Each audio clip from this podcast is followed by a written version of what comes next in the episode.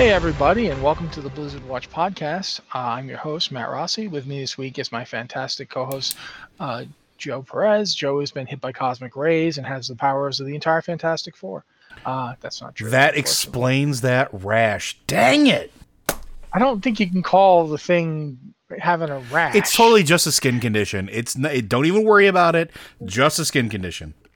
I like that he used to be lumpy and then suddenly he was rocky and nobody ever bothered to explain it. Nope. Uh, anyway, hi guys. Um, it's been a, a week for myself and for Joe as well, I'm, I'm pretty sure. Oh yeah. So we're just going to get straight into some stop stories here and try and get through them relatively quickly. Uh, the first top story is basically kind of a this has been going on for the past few weeks. Uh, people have been leaving Blizzard to start their own ventures.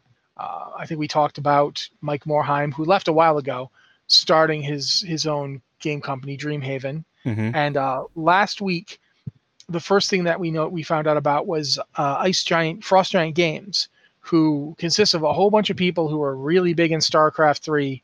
Uh, or previous other Blizzard games, uh, their esports co- uh, coordinator, a bunch of others, they went off to start their own RTS. And they're saying things like, you know, we're going to do the next great RTS. And I mean, you look at the people that they got, and I believe them. Like if if they don't do the next big RTS, it won't be because they didn't have the talent to do it. Um, in addition to that, uh, Frost Giant happening, we then got another announcement that Dave Kosak was leaving uh, Blizzard after like I think it's been 12 years. Twelve years. Twelve years for Dave. Uh, he he's leaving to to start. Is it Divergent Games? Uh, I don't have it in front of me, unfortunately. Uh, I would have to take a look at it, but I think it's yeah, Divergent Games. I'm pretty sure. If it's not, I apologize, Dave. Uh, we will look it up and, and get the proper name out there. But he, he's going off to do something. He hasn't said what yet. Just something. Um, deviation games. deviation games. Okay. See, Sorry, also- Dave. Too many things to keep track of this week. but that that's pretty interesting because we you know I'm interested. Dave Dave Kosak is one of those people who he can do comedy. He can do horror. Uh, he was behind that interesting poem when they did the uh, the Thunder King I- patch back in Miss Miss Pandaria. He wrote that that poem. He wrote Edge of Night, didn't he? Yes, he did. Uh, very, very interesting and creative person. So I'm looking forward to seeing what he does uh, over there. Um, but in addition to that, this isn't somebody who's left recently, but uh, This is somebody You who retired. is straight up retired. Uh, but then again, so did did Mike Morhaime. Mike Morhaime re- retired. He didn't just leave. Um, but but this is uh, Chris Metzen, who you may know as the voice of Thrall. Um, he's not starting a video game company though. Everybody else has been starting their own video game companies. Chris decided that he's more interested in tabletop games. Which makes sense, honestly, with all the Yeah. conversations I've had with him in the past. Like, yeah, that that that, that tracks. And so he's he and uh, I forget who else is with him, but it's a former Blizzard uh, head of QA, I believe, are setting out to create their own tabletop company. And it's Warchief Gaming, I believe it's called. Yeah, I don't know. We don't currently know what they're going to be doing. We don't know if it's going to be like a Warhammer style minis game, if it's going to be a role playing game, if it's going to be something else. Uh, I'm bringing this part up as an aside. This is not actually a Blizzard thing, but at the same time, Critical Role announced their tabletop game, game company this week. Mhm. In fact, today, at the- like around the same time. So everyone's doing And- their tabletop companies this week. And, and two things. Uh, one, uh, just to go back to Dave Kosak, he didn't. He's not starting Deviant Gaming. He's joining uh, Deviation joined. Gaming. Uh, and the other person that was uh, in the interview with Chris Metzen for Warchief Gaming is Mike Gilmartin. Um, Yeah. And interestingly enough, uh, yeah, there's there's a whole ton of people like founding tabletop companies or whatever.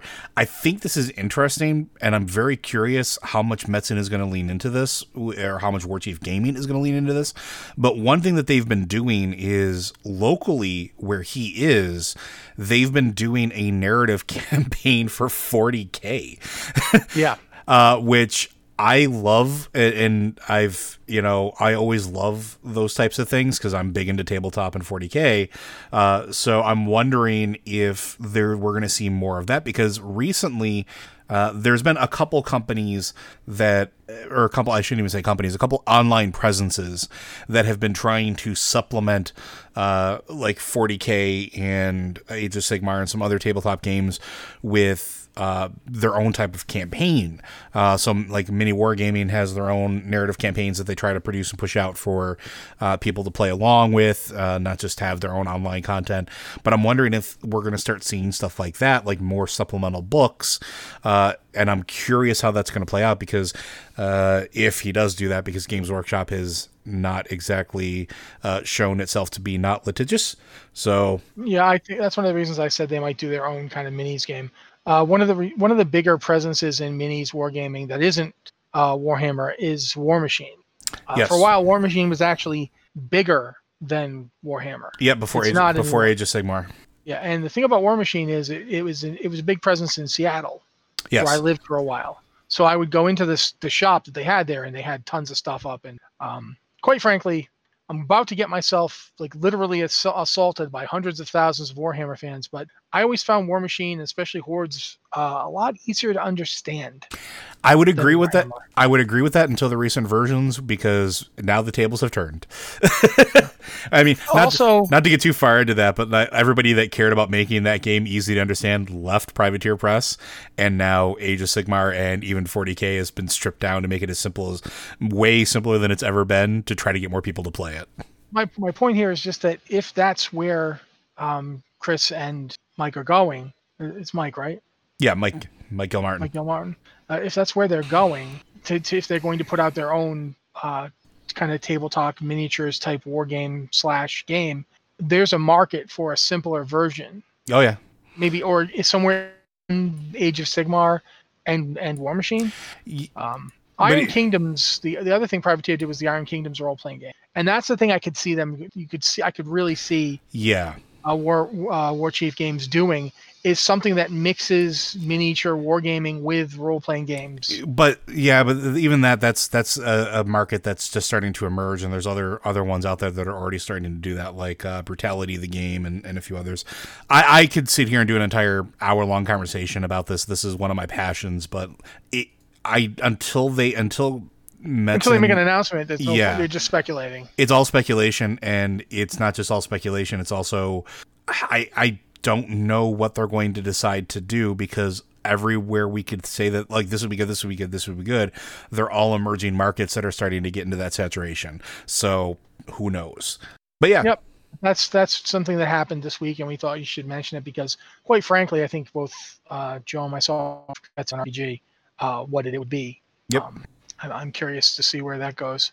Um, I'm also curious to see if any other like Blizzard names would show up working on it. you know and um, considering how and we talked about I've, i used to talk about this a lot and it's not even a big surprise. If you will go back and watch any of the behind the scenes stuff uh, when they talk about how blizzard was formed and you know what they used to do when they were making video games and they used to talk about playing magic and uh, playing d&d and just being tabletop nerds uh, like the rest of us uh, I would not be surprised if you start seeing other names pop up because that's kind of the mentality that follows that group, right? Like you see people start to leave and they were friends, and then all of a sudden uh, somebody's like, "Hey, I got this great idea. Let's take our tabletop game and and make something of it." And then everybody goes, "Yeah, that's great. Let's go do this." Uh, so I would not be surprised in the slightest uh, if we start seeing other names from uh, Blizzard, either current or ex employees, start showing up. But to move on to like actual news about Blizzard stuff that Blizzard is doing right now, namely people at Blizzard are doing it. Uh, we finally have a date for Diablo 3's season 21 to end. Although the date came from one post on a European Facebook group, uh, it's the, the the Diablo 3 EU group. Um, everyone else has just been saying soon. It's going to end soon. This particular post said November 8th. Now, the last time I made a prediction for the end of season 21, I predicted either October 25th or November 8th. And that was based on how hard it turned out to be for them to solve the problems they were having with login and latency. I said that if they could if they could get it nailed down in a week, they'd have to make an announcement soon, but it, since the PTR would be ending, they could get it out by October 25th. That would be the date. Obviously, we're doing this show on October 27th and they have not done so. But if they extended the uh, PTR tool today, as we're recording this, it's October 27th. They extended the PTR to October 27th. So if that's the case, which it is, it seemed most likely to me that it would come it would come to an end on November 8th because that's two weeks down the road, and that appears to be what they're doing. Uh, according to that that Facebook post, it was on a video just saying soon. Uh, I don't believe they've done any other c- confirmation of it yet. If, if they have, I have not heard about it. I don't think just so. that one post. Uh, but if that post is accurate, then it will be ending about a week into November, and then you probably get a, like two weeks till the uh, next season starts, which would put it, you know, mid-November. I don't know if that's the case, but that seems likely right now. Uh, and so yeah, if, if you're waiting for the next season, you should be aiming for mid-November. Uh, there's a lot of stuff going on right now in Irvine. Well- I'm just going to say that up front. People are evacuating from their homes. There's fires there. There could be some small disruption. It's the Blizzard campus is not currently in, in danger, um, but nevertheless, it would be wise to not count on anything too strongly right now. Yeah, I mean, it's that's just being human and being kind, right? Oh yeah, you just don't. Uh, I'm not saying. and- I'm and- just saying straight up. Don't don't. If something happens, just accept it and don't be surprised. Yeah, because it- and it's more important that people don't get you know in a fire. although in good in good news, some of the evacuations have been lifted, so it looks like they are starting to get things under control. So our friends that live in that area hopefully can start going back to whatever semblance of a normal life we can have during this time frame. But that wasn't the only content. Did you want to? I know we mentioned it in chat, uh, but Sure. do we want to talk about the Hearthstone stuff? Yeah, sure. Go ahead. So there is a ton of Hearthstone content coming, uh, which has potential lore implications for World of Warcraft, which is interesting because generally Hearthstone's been its own little sort of unique universe. Uh, but Old God Corruption is coming with the Darkmoon Faire expansion uh, because we can't get enough of corruption. Uh, thanks, Jeff, the gift that keeps on giving. I'm I'm sorry, I love you, man. Uh, but it's it's interesting because the idea of having corrupted cards that have increased effects uh, is very very cool. Uh, I think it's actually a really nice uh, way to sort of shake up the the Hearthstone cards like in general. Like one of the examples we used on the site was Dunk Tank, uh, which is a card you know it costs four and you deal four damage, uh, and then you corrupt and, and deal two damage to all enemy minions. But then corrupted, uh, it's deal four damage, then deal two damage to all enemy minions. It's, it's, it's good. You can just take corruption. It's awesome. Uh, as far as the implications for uh, WoW lore, uh, I think that has mainly to do with the Y'Shaarj the Defiler card that's going to be coming, uh, and the fact that uh, uh, Old God Corruption never really truly goes away. Like Matt and I have been saying for months now, you don't defeat Old Gods. You just kind of like make them change their plans slightly. So there's some really cool stuff coming, at least for Hearthstone. So if you're a fan of the the game, uh, or maybe you've been away for a while, this might be a time to come back and take a look uh, and see what's going on. Because honestly, I I'm looking at these cards. And it's really, really cool. Also, that art on Y'Shaarj the Defiler, that is wicked. That that looks like a bone devil. It is awesome. I agree. Matt, Matt doesn't play a whole lot of Hearthstone. No, but also, I mean, I've been trying to work on a post explaining all the various old gods to people all week while chaos and madness breaks out in the real world all around me. Like, for instance, somebody doing carpentry at like six o'clock at night uh, when it's like blackout because the sun sets around five here. Uh, so, yeah, having a day. But we're going to move on to some questions because that's what we do here at the Blizzard Watch podcast. We move on to some questions. It is. Uh, uh, the questions, if you want to send them to us, you can do so via email. You can send, them to podcast at blizzardwatch.com with the subject line podcast or Blizzard Watch so we know it's for the show. Or you can do that thing where you say for either show, in which case it comes down to which one of us skulks upon it first. Uh, or you can go to the podcast, uh, the patron Q and podcast questions channel on Discord. Uh, if you're a patron, and that means you'll get first look because you know that's the deal we made when we people started signing up to be patrons. Uh, if, however, we're still kind of short on on questions, we also look at the Q questions channel, which is not for patrons only, and should probably be renamed at this point since we're rating it for questions. Uh, but yeah, so you can go to our Discord server and you can ask questions that way. Also, sometimes people, if you if you use our the Patreon interface to send a message to our Patreon, um, Dan, uh, Dan will send us the questions when he gets when he gets one and he remembers to do it. Uh, I, I don't recommend that way. I recommend if you're a patron, use our Discord. Please, but it's the it's the preferred way. It's direct interface with us.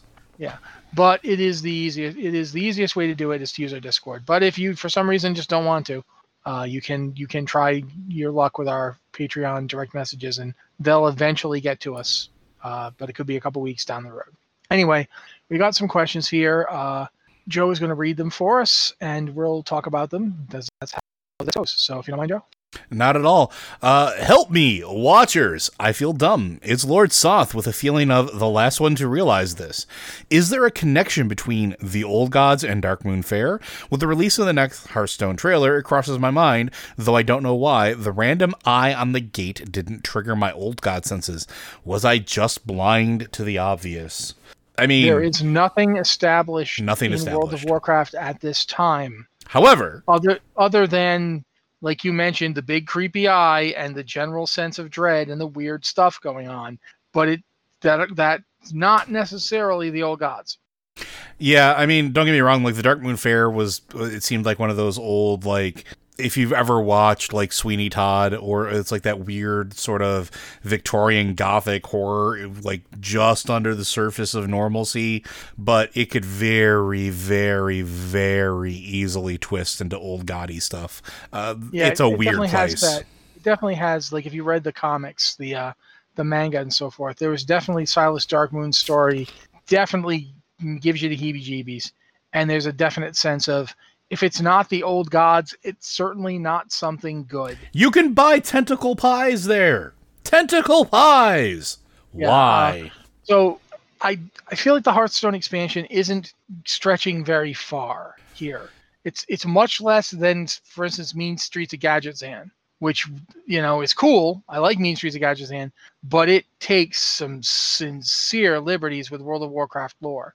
Um, what's happening here is it feels like Hearthstone is getting around to admitting to something before WoW does. yeah.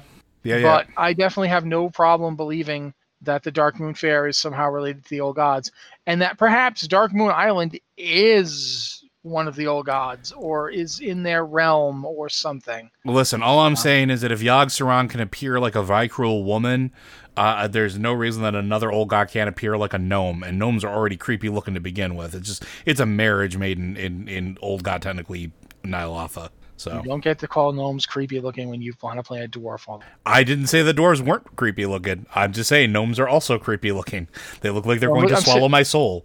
sitting here looking at my uh, dwarf, and she looks pretty cool. But she's a she. she dwarves are okay. But yeah, it, But it's, yeah, I I, th- I think there might be something like there. As uh, Padilla in chat points out, uh, Tortollan did show up in uh, Hearthstone before they showed up in WoW, uh, and Hearthstone seems to be one of those places where they've. I don't want to say traditionally, but they've made it a point to like test some weirder things to see player reaction and then kind of riff from there, which I think is kind of fun and cool because I we were talking about this on the pre-show. I love what if stories and Hearthstone is just one giant what if story and I'm fine with that. I think that's a really good place for it to be. So no, Lord Soth, you aren't missing anything. Uh, it's just that nothing has currently been established, although we could get our tinfoil hats out, uh, make them into pretty shapes and probably go on a bender as far as uh, Silas Darkmoon actually being the representation of an old god. So, all right, our next question. Oh, no, Oh, no, no. go I'm actually going to bring something up here. Uh, one of the things that I will point out is in the the comic Legends Blood Runs cl- cl- uh, Thicker. Silas and the rest of the fair go and they, there's a guy named Cedric, uh, Cedric Fulric, who accuses one of the the fair of having murdered his brother. Oh yeah, yeah, yeah. I remember that. And after a whole bunch of stuff, they managed to prove that it was that Carrie was innocent, that that she didn't do it. And then Silas kidnapped the guy, stuff him inside his own brother's coffin, and bury him alive. So Silas is There's something there. dark. Yeah. Uh, it, there's nothing outright sorcerous about any of this. Like he doesn't do anything that requires the old gods to be involved, and that's worth keeping in mind. Everything Silas does, you could just do by having a group of fairgoers work for you. I, I he's Although I will he say, he could in Battle ahead. for Azeroth, they did. Uh, there is a, a brand new alchemy thing that was introduced to the game for the last expansion, Silas's Sphere of Transmutation, uh, which, if you concentrate on the sphere, you get to transmute into another object uh, for one hour. Uh, or transmute it into a, a an object for another hour, which means like it's some weird stuff because looking at what you use to put into it, uh, expulsum is one of them. What do we get expulsum from? uh, extremely precise vial, uh, sly rogue's decanter, a mystical cauldron, uh, a sphere of Sang- Sangarum. I can never pronounce it. Uh, It's like it. This is a dark concoction. Silas is definitely evil. Just throwing it out there. Just Yeah, so if they were to reveal that Silas was somehow involved with the old gods, I would not be surprised. But it has not actually been revealed yet. In yet, yet. We're watching you. Our next question. Hi guys, Otsley again. Uh, and I think I got that right. Thank you. Uh, so anyway, I was doing Exile's Reach, as I'm sure a lot of people have done this week, and I noticed something really weird. If you're on the beach at the start and look east, there's an island. I saw there was some kind of structure on the island, so I turned my graphics up to 10 and went for a swim. I know it'll be difficult to discuss, but I've included a picture so you can see what I mean. Picture included here. Uh, you can zoom in on the two structures and see that they're similar textures to the Undercity, rundown bricks, but we're in the North Sea, so there's no way that it can be. Just wonder, uh, just wondered what your thoughts were on this. What do you think? honestly, um, I can just barely see the structures he's talking about. One of them looks like a tower, um, and the other looks like a crumbling ruin next to it. It, it almost looks more like Karazhan, quite frankly. But A little bit. you know, what is it? I don't know. Um, as he points out, this is in the North Sea. Um, it's not like you're particularly close to anything, as far as I recall. Like, I don't think Exile's Reach is supposed to be near Northrend or anything like that. No, we, have there's ruins on Exile's Reach. Um, it's actually, and you know what? If you look at the the map when Alliance players go there, uh, Exile's Reach is north of Kul Tiras and north and east of the Broken Isles, specifically Stormheim. So it's south of, I want to say Howling Fjord. Could it be? I mean, the cliffs are Mm, definitely large enough. It could be. We could make a case for that. Uh, it's so it could be related to Kul Tiras and the Drust. It could be related to the Broken Isles and the Vrykul, who I, I'm still convinced the Drust are. then It even says the Drust and the Vrykul are related. Uh, so you've got Vrykul up in Northrend, uh, the Broken Isles, and Kul Tiras. We know that Lordaeron was built by the, the humans who were descended from the Vrykul as well. So Undercity would be built by originally was Lordaeron. Mhm. So there's a relationship there, a, a continue a continuity of people essentially. So yeah, I mean it's right smack dab in the middle. Before the Sundering, it would have been on a direct path from what is now Northrend to what is now the Eastern Kingdoms. It would have been possibly the path that Path of the Titans. tier. Yeah. Um, that road that goes off Yeah. might have been part of that. Um, we know there's a similar path in Zandalar, specifically in Nazmir. There's Yes. a, a there's like a road that goes north, uh, north end. I want to say east from Nazmir uh, at the very end of the zone, which could actually, if you look at the map of this, it would not it would be impossible for that to be pointing in this general direction. So that could be some kind of Vrykul structure. I, I'm not saying it is. Uh, the there's ruined structures on Exile's Reach as well. the interesting thing I think, and this I think this is what uh, uh, Otsley wants us to to sort of key off of a little bit, and maybe this is something we could speculate on more later on. But it's could this be a way of Blizzard hinting at something else to come in the future? They do like to do stuff like that, uh, and occasionally there can be islands or or items out there that. Uh, you know, maybe are uh, a hint at something that will come later. We were talking about going to the Dragon Isles at some point. I don't think this is the Dragon Isles. I'm just going to be perfectly upfront about that. But the thing that I thought was interesting about it is the tower that's on there. Uh, it makes me wonder if this is. This is going to sound really goofy. But way, way back, remember when we always used to talk about the GM Island back in the day? What if this is sort of a nod to that? Because I remember on GM Island when I got sent there for being a very, very bad shaman, uh, that it was basically an island with high walls all around it and a single high tower. I could totally see this being a nod to that. This this island in the middle of nowhere with super high cliffs and one single thing that you can make out the only item that you can make out is this gigantic tower. Uh, so i mean i could see them doing something like that as an inside joke or an inside nod or an easter egg for those of us that pay attention. But who knows? This could be this could be something that is coming it could be a hint for something to come later. But Or it could be something that's been in the game for a long time. that we just never paid Uh, attention to Well, no, that we did pay attention to. We just didn't know what it was. Um, I was looking at one of the things people pointed out was that the uh, Reach could be in what they used to call the the Northern Islands on the map. And the Northern Islands are they were just there on the map before we got Northrend. Um, if you look at, I'm looking back at, I think this is, yeah, this is September of 2000. Yeah, this map is from just before uh, Wrath came out, and on it you can see the Maelstrom. There's a large island in the south that is kind of in the general location of where Zandalar is, but further south. There's these islands in the north, and then there's kind of a Kazani island over towards Kalimdor. And if these islands are essentially supposed to be like they could they could mean to be the broken isles or what have you Mm-hmm. but if they're not they could actually be like if you look at where on the map exiles reach is supposed to be where it's kind of north and it's north of Kul Tiras, north and east of the broken isles and south and east of northrend they're in a decent place for those islands this could be exiles reach could be the furthest most smallest one of those original islands that we just called the Northern Isles because we didn't know what they were. I mean, there's this is supposedly part of an archipelago. That's that's one of the things that's said about it is that this is one of several islands in this area. It's got this this citadel on it. There is no way that the tr- that the ogres made this citadel. Like they they're running it, but there's structures all over the island. there's just no way in my mind the ogres built this. Yeah. So what is it? And if if this structure is here, and it's it's obviously a very it's a very ogre structure. So they they've rebuilt it. What is there on other islands? So I, I'm interested.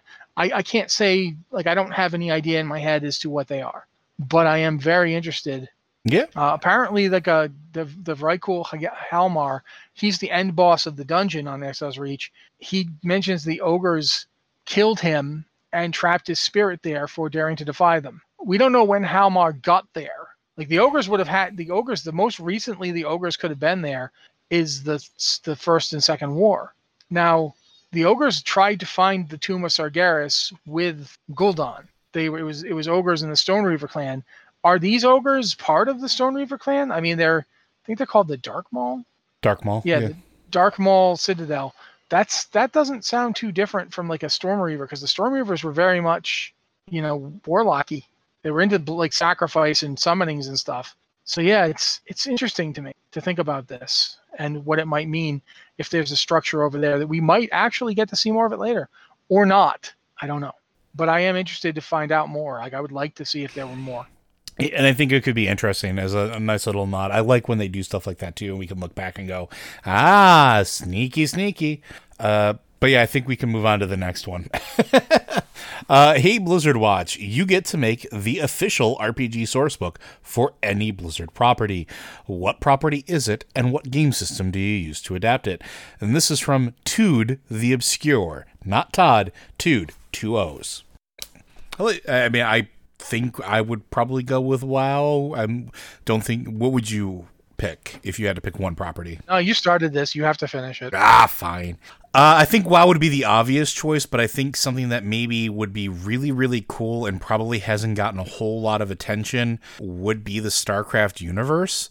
I think that it would be very interesting to see what could happen with an official StarCraft sourcebook, probably using the D20 system because it's one of the easiest ones to sort of adapt to uh, in terms of like skills and structure. Uh, and I think it would be really, really neat. Way back when, uh, when Alternity was around, I think it's still around. I think there's still a current version of it. I haven't checked in forever. Uh, but Alternity really wanted to be StarCraft, and it just couldn't quite get there.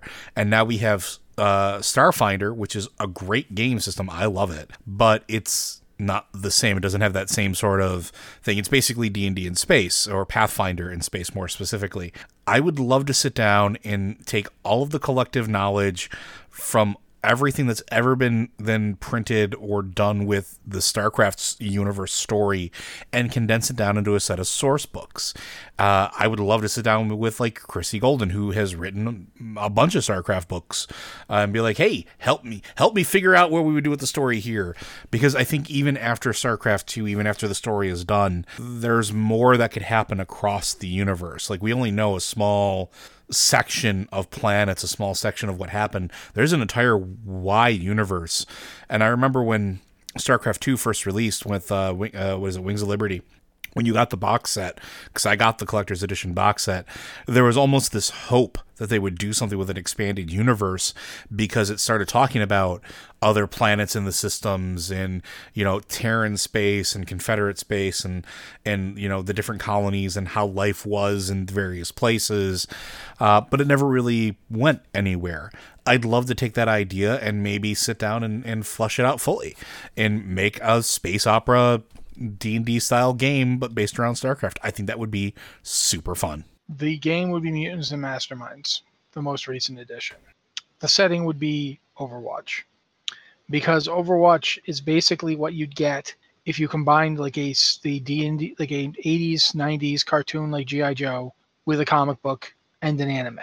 And it's got kind of a bubblegum crisisy feel with the the Omnics and so forth and the the, the slightly high tech future world that it lives in. Um, it's got that kind of four color feeling of of comic books with characters like Reinhardt mm-hmm, mm-hmm. or Junkrat or you know uh, Orisa, and it's got like Doomfist. I mean, seriously, it's it's and it, it's got kind of that animated feel to it. Um, there's a lot of interesting stuff to it. The ultra the ultimates basically come off as like limit breaks from a Final Fantasy game type thing. They feel very much like that, and I feel like it's very adaptable with a system like Mutants and Masterminds, or honestly, Exalted. Like you could do a lot. Exalted, you could you could convert this to Exalted, or if you guys knew about the Aberrant game. Oh a, yeah, Aberrant. Aberrant was, the great. story. Was the storytelling uh, coming Kickstarter to bring the Trinity system back, and I was done really well because it does social superhumans just as well as it does physical ones. Like you can play the superhuman whose power is he's inhumanly charming. He's just that charming. He can talk you into handing him your gun and just leaving. That, that he's that good. I, only I with the overarching story of what's really going on. Why? How is you know Overwatch effectively disbanded? What's Talon really up to? What was the Omnic crisis? What's up with the Omnics who are still attacking Korea uh, and Russia? Um, what you know, a lot of stuff like that. The the outback with the these Omnics settled into what the the peace settlers thought was going to be their city and Junkertown and so forth. There's there's a ton of stuff I'd love to see. Uh, the, the Vishkar Corporation and what they're doing. Mm-hmm.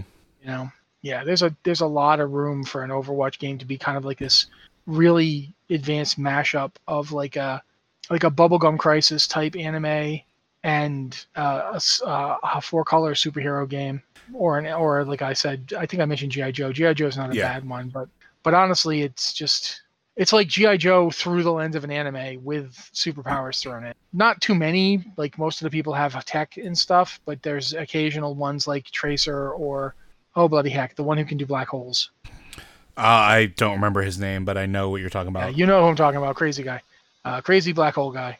Um, Sigma. Sigma. Sigma. Yep. Yeah. So there's there's a lot to it. I would I think you could definitely do a lot there, and it would be fun. Um, and one of the things I would absolutely try and do is work in a mechanic for what I would call cinematics, where instead of like as part of your power and your moves, you describe a really cool flashy thing. Like just showing up on the battlefield and deflecting giant cannon blasts from a robot with your sword. Uh, and it just sort of was like Genji, you know that because think about it, that's the kind of stuff about Overwatch that even if you don't play Overwatch, it's you, you know it, yeah, and it's impressive. Yeah, and and when it happens in a game, when someone pulls off an ultimate and does something really cool and just takes out somebody, it's that same kind of thing. You know, the the McCree when you hear McCree say it's high noon, it, it's that kind of thing you'd want to work in. You'd want to make moves that were effectively big attacks that were flashy and, and fancy and cool in that way. Uh, Reinhardt screaming hammer down as he comes charging in. I, I really do feel like there's a lot you could do with Overwatch and a lot of story behind the scenes that you could get at. So yeah, I, I would definitely want to write the Overwatch RPG, and I would definitely want it to be some kind of high high action, high color thing. It wouldn't definitely not uh, fifth fifth edition D and D, not a D twenty system, unless it, like I said, Mutants and Masterminds is. yeah, Mutants and Masterminds I think would fit that really well. But I, I, like that. I think that's really cool. And see, you all are surprised. I bet you thought we were both going to go with World of Warcraft. Ha! Honestly, I'm going to be up front here. World of Warcraft had about the best role playing adaptation it's going to get. Oh yeah. Like if you were going to do one now, it would just be a 5e source book, and you've seen it.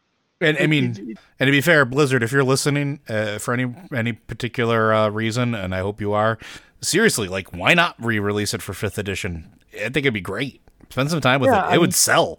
Absolutely, wouldn't mind doing that. But if you're if you're selling me I can do anything, you know, and Joe took StarCraft, so I had to come up with another one.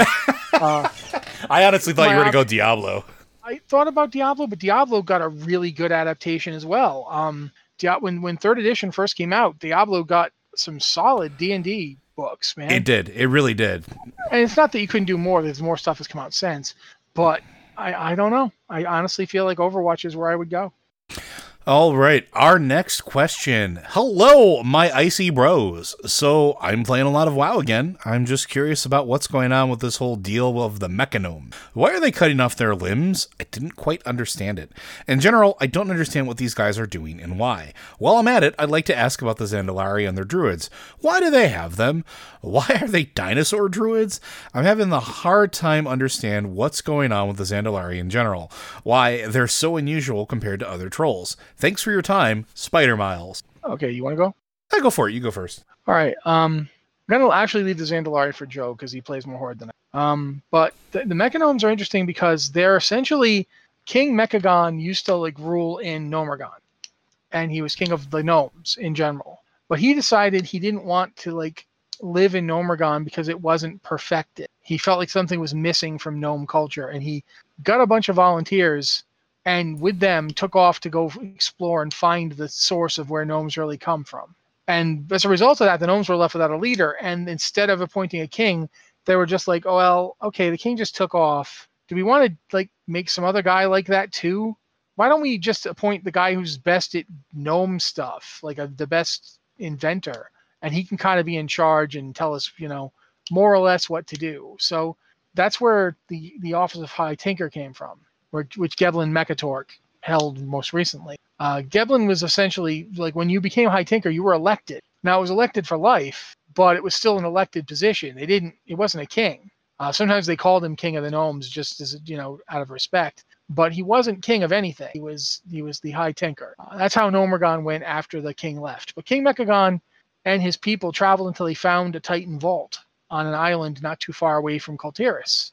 And that vault uh, they named it Mechagon after King Mechagon. Now, I'm I'll be upfront as I don't know if the current King Mechagon is the same guy or if he's like a descendant. That's not something I was too clear on to this day. I don't know, but he started studying the the various Titan technology, and much like Gearmaster um, Mechazod, Mechagon was like, "This is what we're supposed to be." Except he didn't have access to the technology that Mechazod did where he could just reformat gnomes into being mecha gnomes. So instead, instead of just turning them back into constructs, he came up with a slightly less advanced technique where they cut their body parts off and replaced them with machinery. It works after a fashion. It's it's not as let's just say it doesn't it doesn't work as well as what Mechazod could do. Mechazod could just turn you back into a like you know a mechagnome, like you, no more no more flesh thing. He could just erase the curse of flesh, much like like uh, you saw the Tol'vir doing in Cataclysm.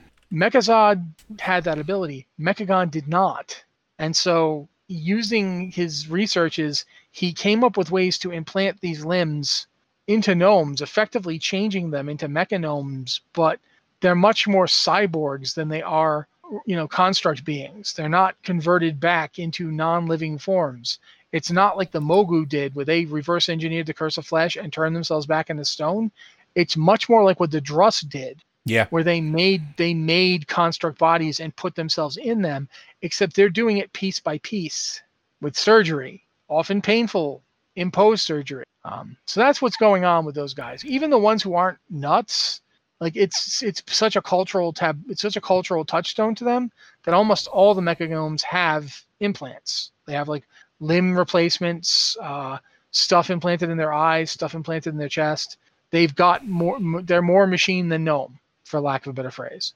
But that's what's going on with the mechan- with the mechagnomes. Some of them have joined Mecha's Mechagon's cru- crusade because he's got a bomb that he's gonna he's been building. He wants to set it off and just cur- undo the curse of flesh to everybody. By turning everybody into It'll- robots. Yeah. It'll probably kill most people who aren't gnomes. You'll notice when you do the opening quest to go to, to Mechagon, everyone who's not a gnome is just killed. Yep. But when the beam hits a gnome, it's just like, oh, you're a gnome, and doesn't that's it. So he's he's straight up just gonna kill everybody who's not a gnome. See, it's this kind of stuff that's what gnomes why gnomes are scary. You show me the goblin that can theoret- that can credibly threaten to kill everybody in the world who isn't a goblin. There isn't any goblin who can do that. God, that's not. There's no profit in that. How how am I going to make money if everybody's dead? Gnomes, on the other hand, if they get it in their head that it would be better for everybody to die than to to continue on not being mechanical, they have the wherewithal to do it. So Mechagon was going to set off a bomb that would have turned all gnomes into mechanical beings and killed everybody else. And that's why we had to kill his his metal butt, which we did.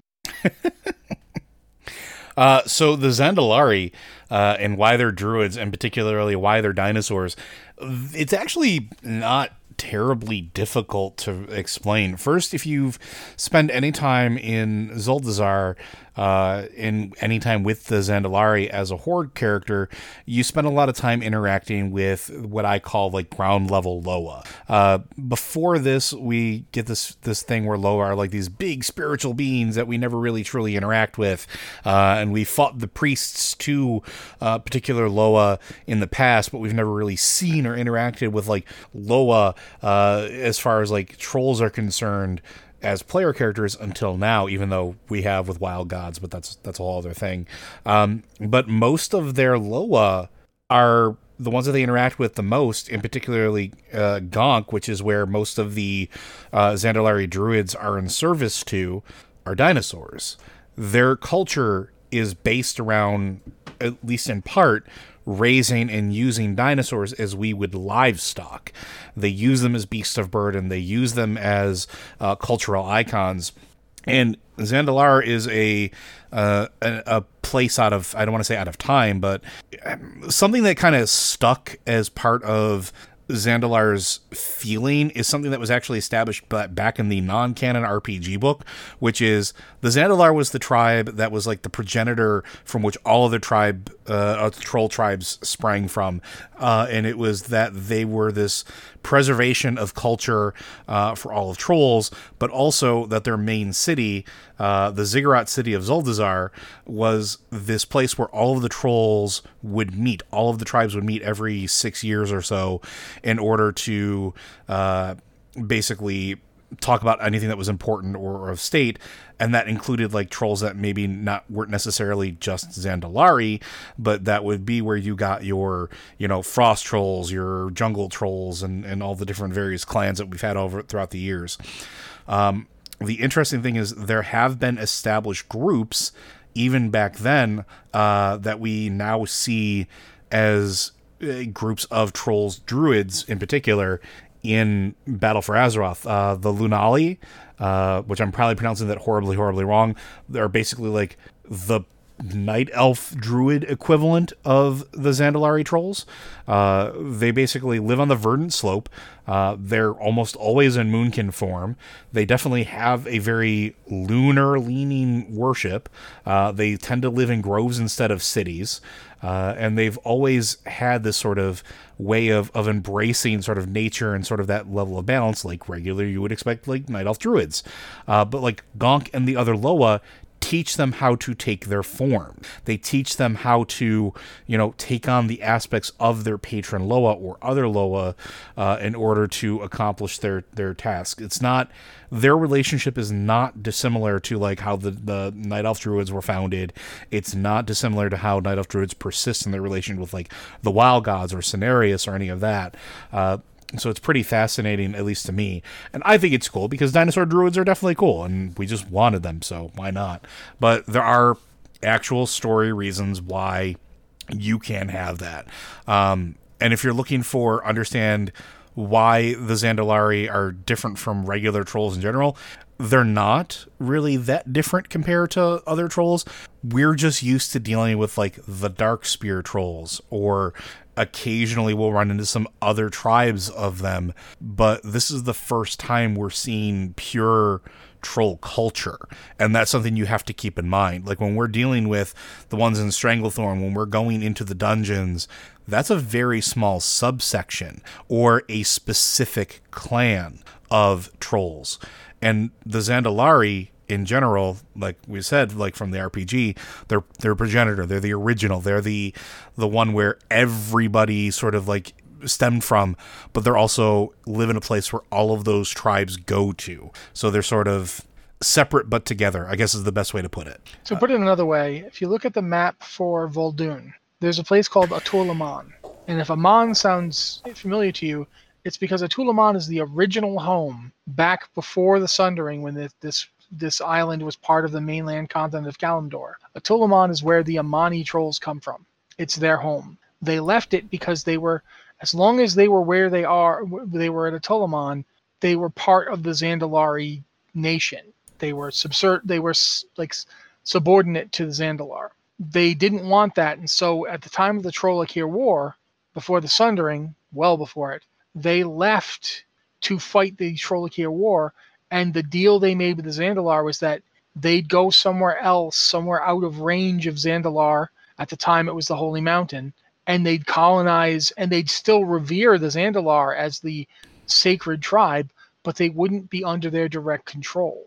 And the Zandalar went with this because it was a way to get the troublemakers out of their their space. Groups like the Amani and the Gurubashi could go off and fight the uh, the Aqir, and start their own colonies inside territory that was being held by the Aqir, the Zandalari didn't lose anything. They got to maintain their religious significance. The Gurubashi accepted, you know, the Zandalari as the spiritual authority and the and the authority on culture, and in return, they got to handle their own affairs. It was a way to keep their empire from breaking up by letting the malcontents leave. And everybody, even to this day, trolls all over Azeroth look to the um, to the Zandalar as their spiritual leaders, because Zand- is on like Zandalar Island is the remains of the Holy Mountain, like and the Holy Mountain is the city of Zuldazar itself. That's when you go up to the top of it. That that's a Titan facility. That's that's ancient. That's power. Everybody respects it. So it's it's like if the Roman Empire fell apart, which it did, but everybody kept looking back to Rome for like how they should act, which everybody did. Mm-hmm. To this day, you know, Roman ideals, Roman, you know, Roman statuary, Roman, you know, Capitol buildings, all that stuff is still in influence, and it's very similar. Yep. Hopefully that answers your question, but I think we can move on to our last one, unless there's anything else you want to add to either of these. No, I think we're good. Okay. Uh, Storm of Frozen Death, I beseech thee. How old are our characters considered to be? If you roll a new orc right now, did she, he, they actually grow up in the camps or in Durotar? How long has it been since Warcraft 2 or 3? And are we considered to be young or old as a default? You guys are great, and you smell good, I bet. That's an interesting closing, but thank you. I gotta say, man, I, I don't have a lot of, uh, without being crude, it's been a long quarantine, and I've had a lot of trouble with my running water this week so I don't smell that good. But but thanks for thinking th- good thoughts of me. Yeah, as as far as the actual question goes, um, your character is sort of an amorphous state that you can imprint upon. Um, the character creation in WoW is very similar to character creation in tabletop RPGs, not least of which because the people that made it were pretty big into tabletop RPGs. Uh, but you decide when your character how long they've been around, right? There is no canonical you create a character and you are this age, right? You can create a human that's balding and looks like he's seen the better side of, you know, 20 seasons. Uh, but at the end of the day, it's your choice whether that's a fresh, bright, blue-eyed 16-year-old conscript to the the Alliance army, or a grizzled veteran, or an old farmer that's taking up arms. And that's the same for pretty much any of the races that you get to roll. Is you are choosing your head canon how old your character is. Uh, yeah, there's a few things to keep in mind. One is that, as an example, the first war was about 36 or so years ago. That's yeah, an 30, estimate. 36, 37, because, somewhere in that range, yeah. The uh, beginning of Warlords of Draenor was essentially 31 years after the first war. And so it's been a few years since then. So I'd say 35, 36 years. So if you wanted to be a character who was around and fighting before the, the first war, you'd have to be in your 40s, but that's easily done. There's oh, gray yeah. hair options, there's beard options, or you could play a night elf and they can be a thousand years old or whatever. Uh, you play, you could be playing a night elf who fought in the War of the Shifting Sands or the War of the, uh, I forget what the sad, yeah. the War of the Satyr or whatever. You could, you could be that old if you wanted. And, and I guess to, to just real quick to interject, like first war is considered year zero in the timeline, right? Yeah. So everything before that's negative, whatever. Like for instance, the War of the Three Hammers is like negative two hundred. Yeah, something like that. Uh, trying to think when the second war was because World of Warcraft uh, World of Warcraft canonically starts in year twenty five. The second war is year eight, year six, and the destruction of Draenor takes place in year eight. Yeah. The okay. new horde is year eighteen. The third war is year twenty. And then uh, World of Warcraft is year twenty five. Uh, do do do do do do. Um, because Warcraft actually, three, the Frozen Warcraft three, the Frozen Thrones, is year twenty two. Yeah, the Burning Crusades year 26. So the Gathering Storm, they call it, year 25, was where Varian Wrynn disappears. Mm. That's basically year one of World of Warcraft. So that's 25 years after the first war, and something like. And three years after Warcraft 3. Yeah. The third, yeah, the third war is year 20 to 21. Um, so yeah, the Gathering Storm is like three years. It's well, it's literally four years after the the war ended. Remember, four years have passed since the. Yeah. So if you count that as year 21, yeah, it's four years. You, you, Battle of Mount Hyjal is year 21. The beginning of World of Warcraft is year 25. So if your character is considered to be a like if if you made a character back then and you wanted your character to have grown up in the camps, you could have done it. The character would be in their mid like early 20s. Yeah, I think and what that's, that's, patch 7.3 was year 33, I think is what it boils down to. So like Well, yeah, cuz it would have been Legion. Yeah, Legion. Yeah. Legion's 33 uh, towards the end of it. So now, yeah. I would actually say Assault on the Dark Portal's year 31. I'd say it's at least a year between that. So with the Assault on the Dark Portal, then you basically have another two years till the beginning of Legion, and then a two years to the end of Legion. So I'd say, th- yeah, year 35. That'd be my best estimate of where we are right about now. Yeah, and I think that that pretty much tracks as they were saying like we're in year 35 ish uh, as far as you know what we are timeline wise. Uh, so it's it hasn't been that long, all things considered. Like with everything that's been uh, World of Warcraft, like the history that is WoW, a lot of it happened before we were ever players, and like a lot of it is stuff like we're dealing with stuff that was put into motion thousands of years ago still. So, and it seems like in that short period of time we've done a lot because well we really really really have. Uh, but yeah, it's it's an it's interesting to see exactly how how much has happened in such a short period of time. To answer your question, ultimately, you can be as young or old as you want you want that works for your character. Like you can't be a 10,000 year old orc. Orcs don't live that long. But you can be a 50 or 60 year old orc if you want to be a member of the original mm-hmm. old horde. So hope that answers your. Yeah, it's it's all player choice at that point. Um, but I think that's it. Unless there's anything else for you to add. I don't think so. All right. Well, Blizzard Watch is made possible due to the generous contributions at patreon.com slash Blizzard Watch. Your continued support means this podcast site and community is able to thrive and grow.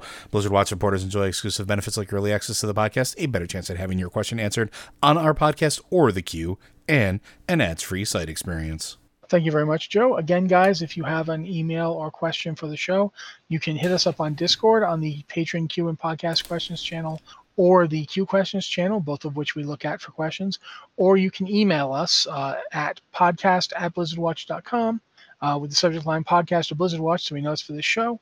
And we also look there for questions uh, if you're looking to do that. Uh, thank you guys very much for being here. It's been the Blizzard Watch podcast. Uh, on behalf of my co host, Joe, I want to say thanks for being here, and we'll be here next week.